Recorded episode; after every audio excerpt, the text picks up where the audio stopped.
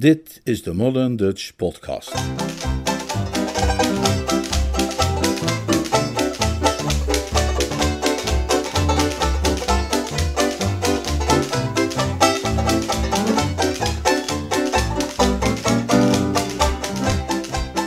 Een man van eer. Een Jeeves-roman van P.G. Woodhouse, The Code of the Woosters. Vertaald en voorgelezen door Leonard Beuger. There she is, there she is, there's what keeps me up at night. Oh gee whiz, oh gee whiz, there's why I can't eat a bite. Those flaming eyes, that flaming youth. Oh mister, oh sister, tell me the truth. Cause when I'm paddling, paddling home. Gee, when I'm paddling, Hoofdstuk 4a. Ik weet niet of u die ervaring ook heeft, maar mij is het opgevallen dat er, terwijl het leven voortkabbelt, zo af en toe opeens momenten voorbij komen die je meteen en met het blote oog herkent als absolute hoogtepunten. Iets fluistert je dan in dat zo'n ogenblik in je geheugen gegrift zal blijven, als gegrift het woord is dat ik bedoel, eh, om in de loop van de jaren telkens weer op te duiken. Meestal als je net op het punt staat om in slaap te vallen, waarna je echter op je kussen heen en weer blijft spartelen als een zalm aan de haak. Voor mij is een van dat soort momenten die altijd weer in de herinnering opduiken, die keer op mijn allereerste kostschool, dat ik in het holst van de nacht naar de kamer van het schoolhoofd was geslopen, omdat ik van mijn verspieders had vernomen dat hij onder in zijn boekenkast een blik met koekjes bewaarde. Eenmaal in zijn kamer, de deur zorgvuldig achter mij gesloten, zodat ik mij ook niet meer bescheiden en onopvallend terug kon trekken, moest ik ontdekken dat de oude griezel achter zijn bureau zat. Bovendien was hij, door wat ik altijd als een wonderlijk toeval ben blijven beschouwen, juist bezig mijn overgangsrapport te schrijven, dat vervolgens dan ook een vernietigend karakter bleek te bezitten.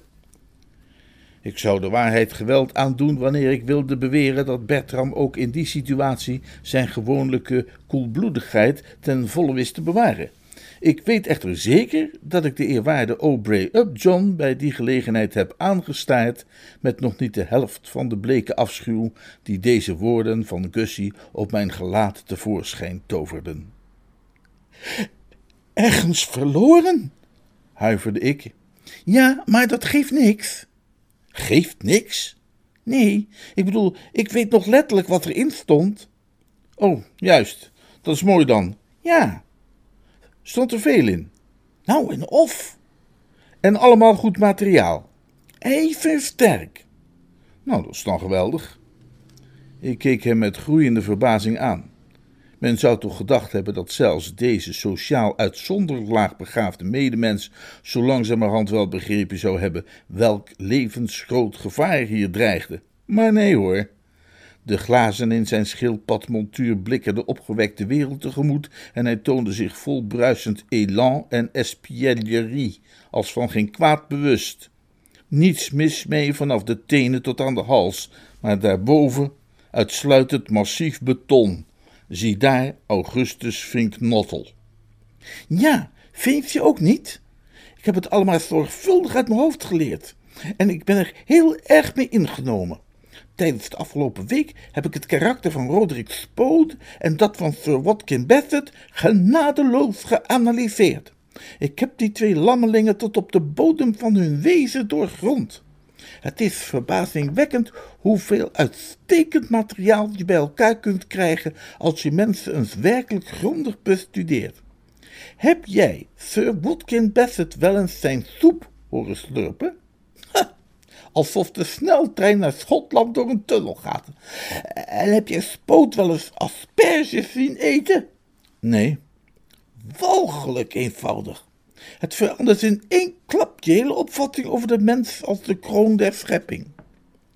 En dat waren twee dingen die jij in dat boekje hebt opgeschreven. Elk een halve bladzijde.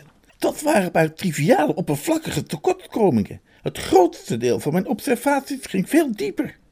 Ah, juist, daar heb je flink uitgehaald. Nou, reken mij. En allemaal lekker scherp geformuleerd. Dat mag je wel zeggen. Mooi zo. Ik bedoel maar, weinig kans dus dat Bassett zich zal vervelen als hij dat leest. Als hij dat leest? Nou ja, er is evenveel kans dat hij dat boekje vindt als iemand anders, toch? Ik herinner me dat Jeeves mij eens vertelde, om te adstrueren dat je nooit weet wat het weer gaat doen, hoe heerlijk hij vaak zag de morgen stond, met vorstelijk oog de bergen spitsen strelend, waarna het smiddags toch nog heel druilerig werd. Iets dergelijks gebeurde nu met Gussie. Totdat ik dit aspect van de zaak aanroerde, was zijn stemming zo stralend geweest als een zoeklicht, maar nu doofde het licht in zijn ogen, alsof iemand de hoofdschakelaar had omgedraaid. Hij staarde mij aan, ongeveer zoals de eerwaarde A. Upjohn had gedaan bij de gelegenheid die ik hierboven al even vermeldde.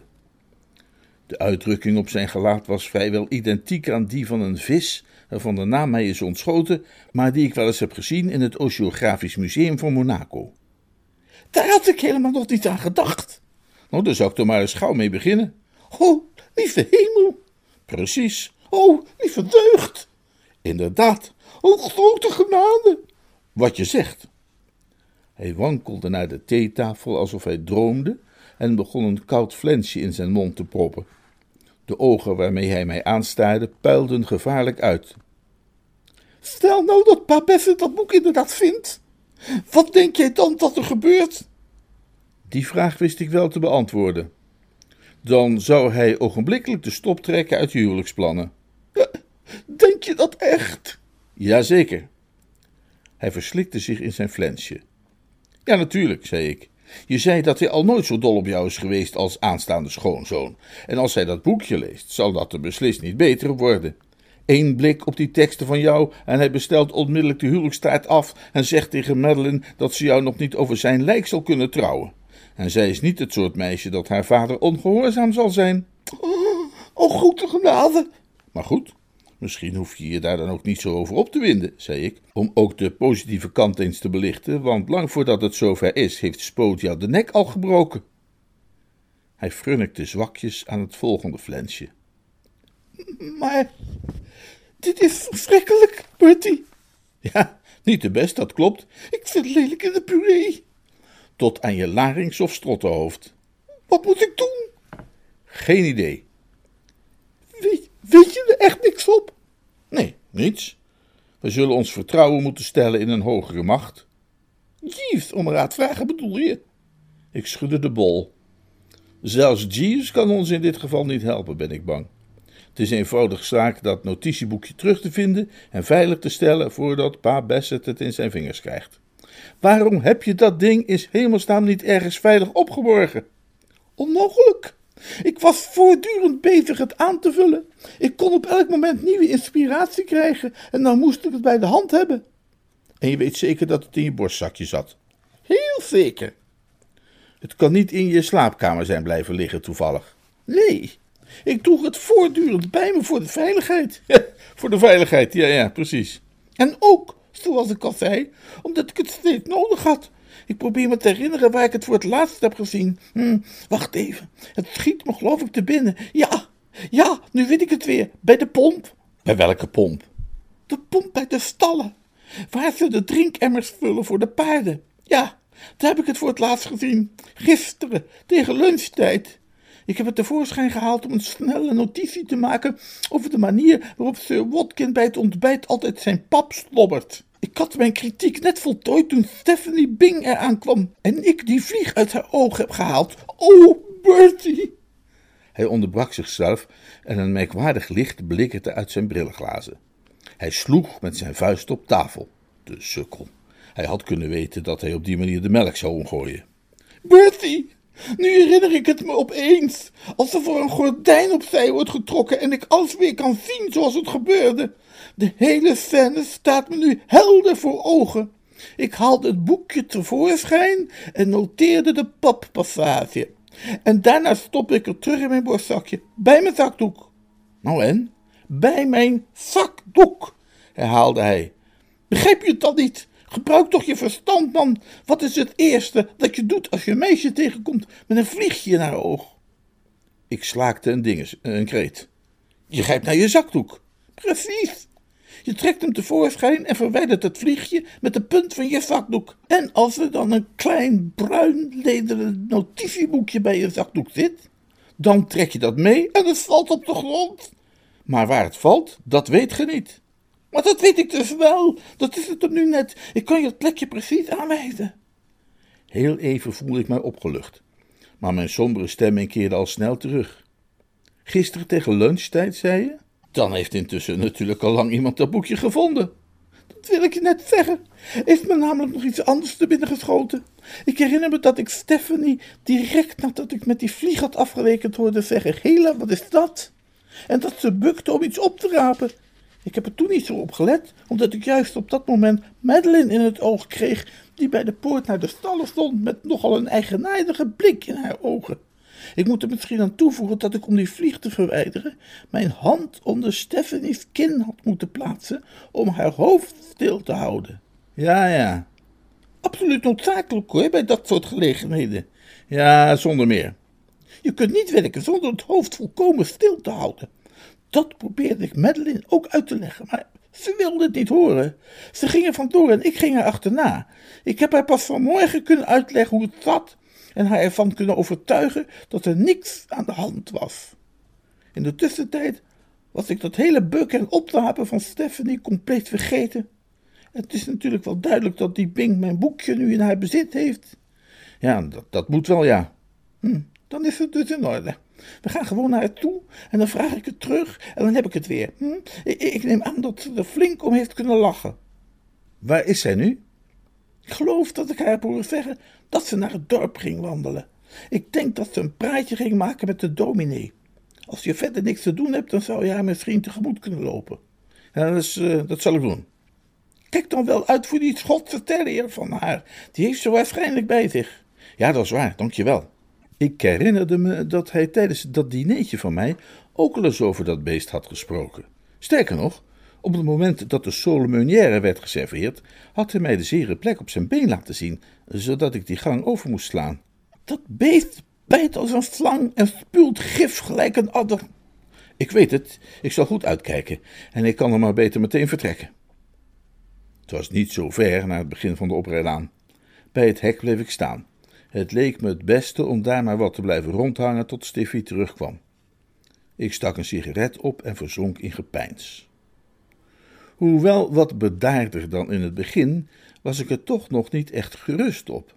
Tot dat notitieboekje in veilige bewaring was gesteld, zou er geen ware vrede heersen in de Woesterse ziel. Er hing te veel van af of het werd teruggevonden of niet.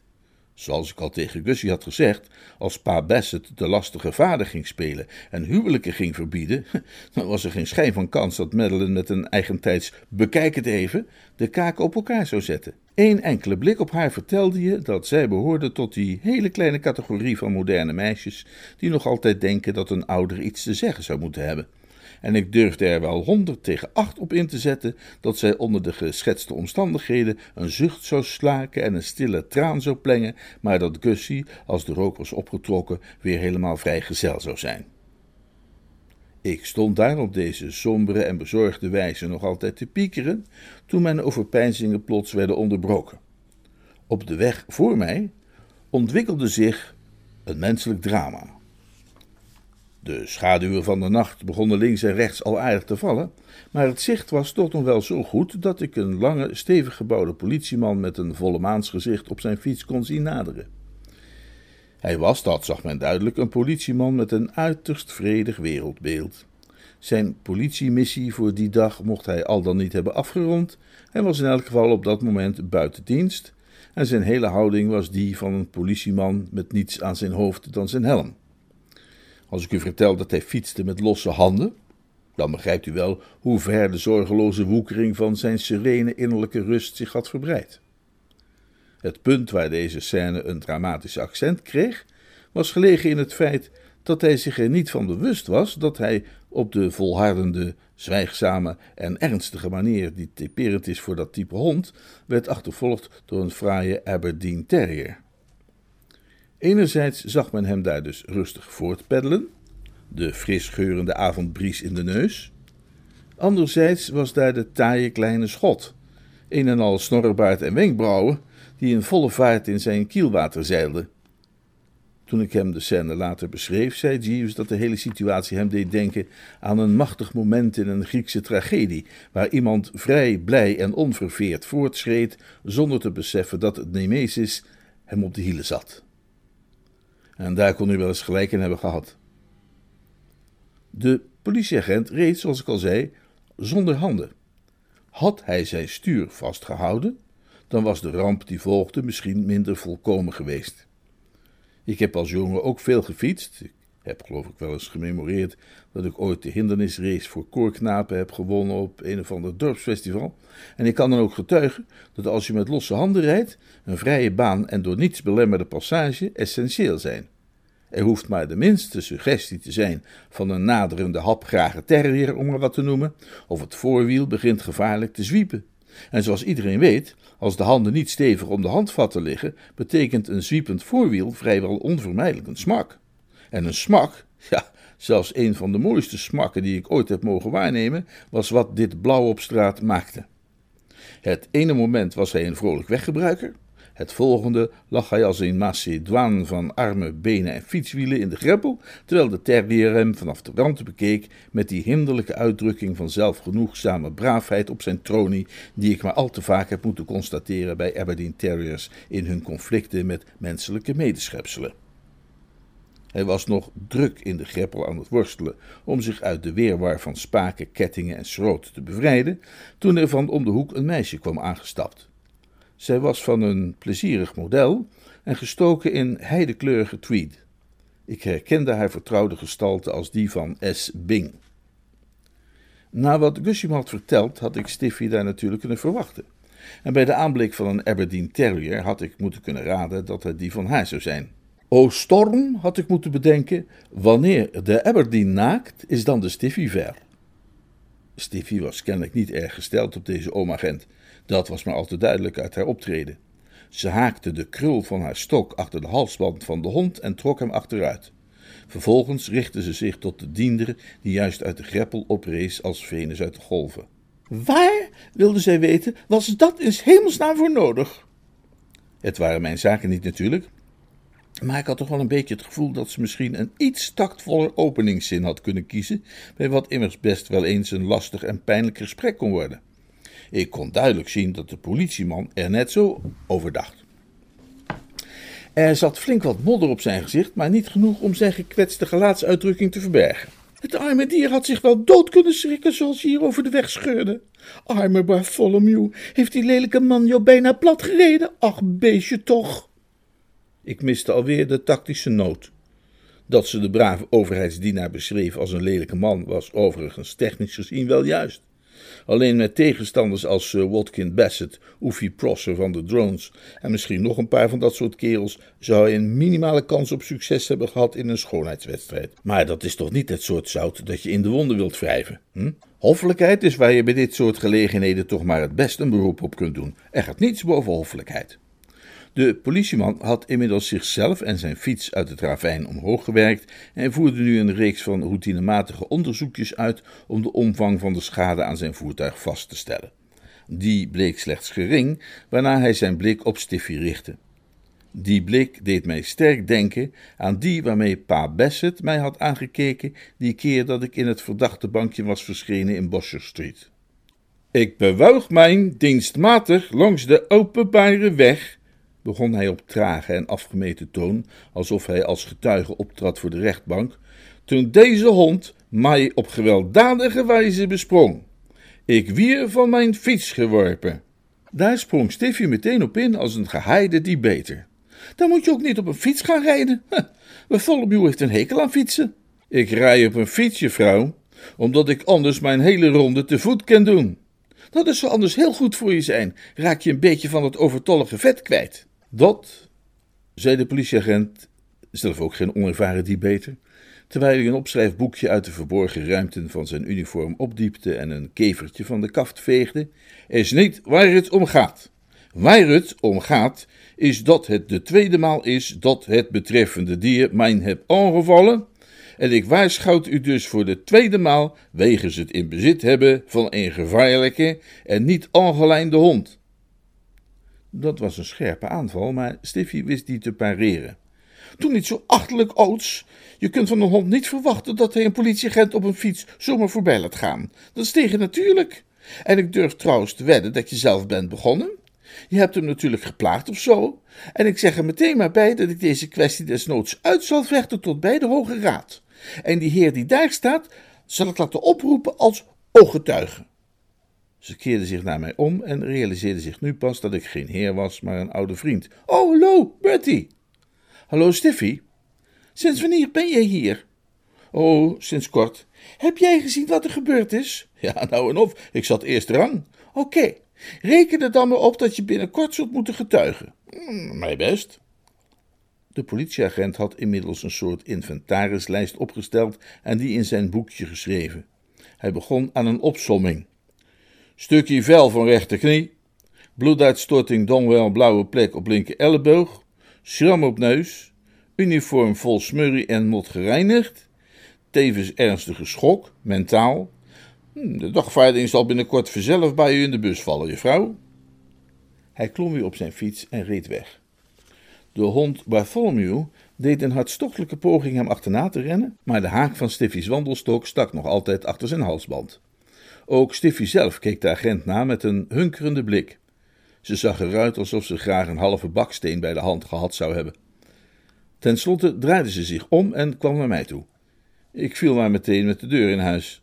Stiffy, zei ik, even alle flauwekul over hoe leuk het is om je weer te zien en hoe geweldig jij eruit ziet terzijde. Heb jij een klein bruinlederen notitieboekje gevonden dat Gussie Finknottel gisteren op het erf bij de stallen heeft laten vallen?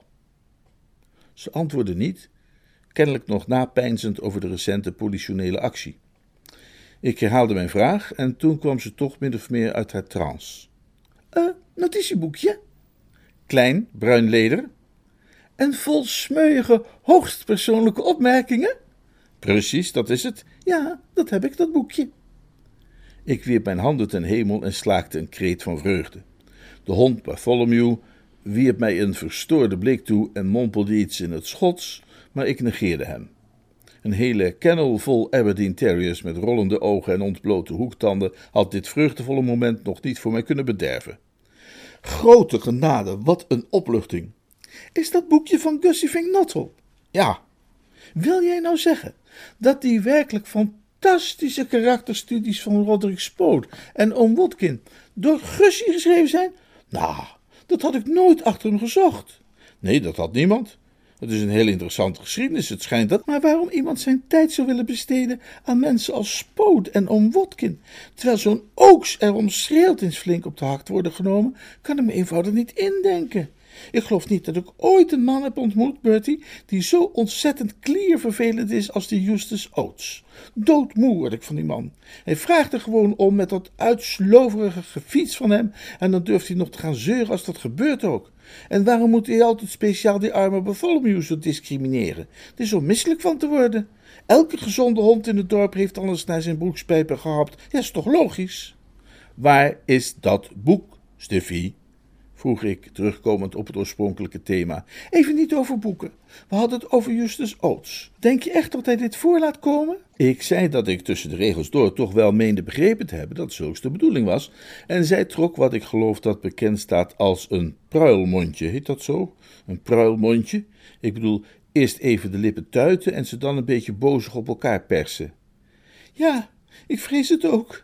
Er is maar één woord voor die Justus Oates en dat is kwaadwillig. Hij gaat briesend rond, zoekende wie hij kan verslinden. Maar goed, dat is dan weer een mooi klusje voor oom Watkin. Hoe bedoel je? Als ik moet voorkomen, dan is dat bij hem.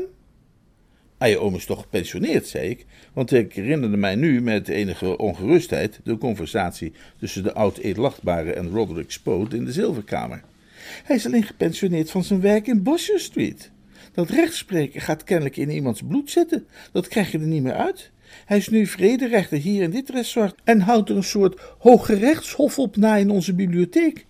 Daar moet ik altijd voorkomen. Dan draaf ik ijverig rond, bezig met de bloemen of iets, of ik zit rustig op mijn kamer een goed boek te lezen en dan komt de butler eraan en zegt dat ik naar de bibliotheek moet komen. En dan zit daar oom Wotkin achter zijn bureau. Het is precies Alva's bloedrechtbank. En Oot staat ernaast, klaar om iets te getuigen. Ik kon het me helemaal voorstellen. Heel vervelend natuurlijk. Een van die dingen die een duistere schaduw werpen over het verder zo gelukkige leven van een jong meisje. En elke keer eindigt het er weer mee dat hij zijn zwarte pet opzet en mij een reusachtige boete geeft. Hij luistert gewoon nooit naar wat ik zeg. Volgens mij kent hij nog niet eens de eerste beginselen van recht en rechtvaardigheid. Dat idee kreeg ik nou ook, die keer dat ik voor zijn tribunaal moest verschijnen.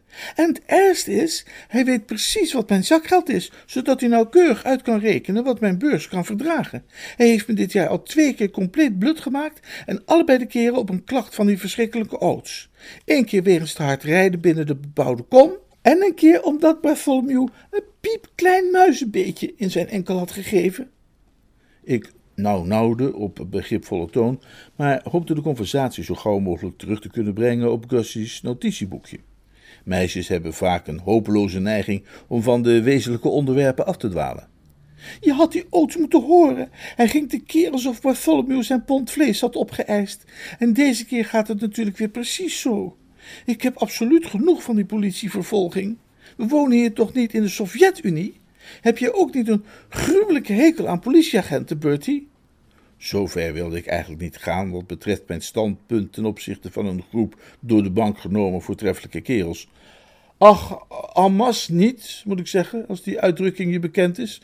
Maar er kan natuurlijk verschil in zitten. Dat heb je in andere sectoren van de samenleving ook. Hè? Sommige dienders zijn vol rust en vriendelijkheid, andere wat minder vol. Ik kom ook wel eens een hele aardige politieman tegen. Hè? Met de agent die doorgaans dienst heeft in de buurt van de Drones Club kan ik echt prima opschieten. Wat betreft die oods van jou, die ken ik wat minder.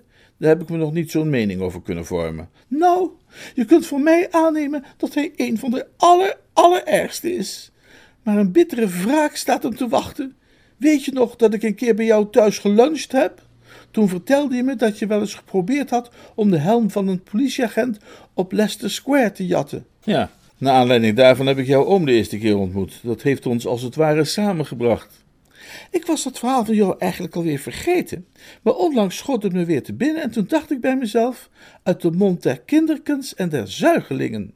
Ik liep al maandenlang te pijnzen op een manier om die oods terug te pakken en nu gaf jij me het idee. Ik schrok. Haar woorden leken maar voor één uitleg vatbaar. Jij bent toch niet van plan om zijn helm te gaan stelen? Nee, natuurlijk niet. Heel verstandig. Dat is uiteraard mannenwerk, dat begrijp ik ook wel. Dus ik heb tegen Harold gezegd dat hij dat voor me moest doen. Hij heeft vaak genoeg gezegd dat hij alles in de wereld voor mij doen wil, de lieverd. Stiffy's postzegel wordt over het algemeen gesierd door een vrij ernstige en wat dromerige blik. Het wekt de indruk dat zij mooie en diepgaande gedachten heeft. Volstrekt misleidend, uiteraard. Volgens mij zou ze een mooie diepgaande gedachte niet eens herkennen als je haar die presenteerde op een dienblad met uitjes en tomatensaus. Net als Jeeves glimlacht zij niet vaak, maar nu gingen haar mondhoeken omhoog en haar lippen lichtjes uit elkaar. Extatisch, naar het mij leek, maar dat zou ik even moeten navragen bij Jeeves, en haar ogen fonkelden. Oh, wat een man, zei ze. Wij zijn verloofd, weet je. Oh, is dat zo? Ja, maar je mag het aan niemand vertellen. Het is hartstikke geheim. Oom Wotkin mag het nog niet weten. Die moet eerst voorzichtig worden voorbereid. En wie mag deze Harold dan wel zijn? Hij is de hulppredikant hier in het dorp. Ze richtte zich tot de hond Bartholomew. Gaat die lieve schattige dominee het helmpje stelen van die lelijke boze politieman voor het vrouwtje? Ja, ja, dat gaat hij doen, ja. Gaat hij het vrouwtje o zo blij maken? Of woorden van een dergelijke strekking. Ze sprak in een kinologisch patois dat ik niet helemaal kon volgen, laat staan nabootsen. Ik staarde de jeugdige druiloor aan, verbijst over haar morele standpunten, als je die nog zo mag noemen. Weet u, hoe meer vrouwen ik leer kennen, hoe meer ik ervan overtuigd raak dat er een wet tegen zou moeten komen. Er moet echt iets worden gedaan aan dat hele geslacht. Want anders gaat er iets fundamenteel mis in het weefsel van onze samenleving en staan we straks nog eens heel raar te kijken.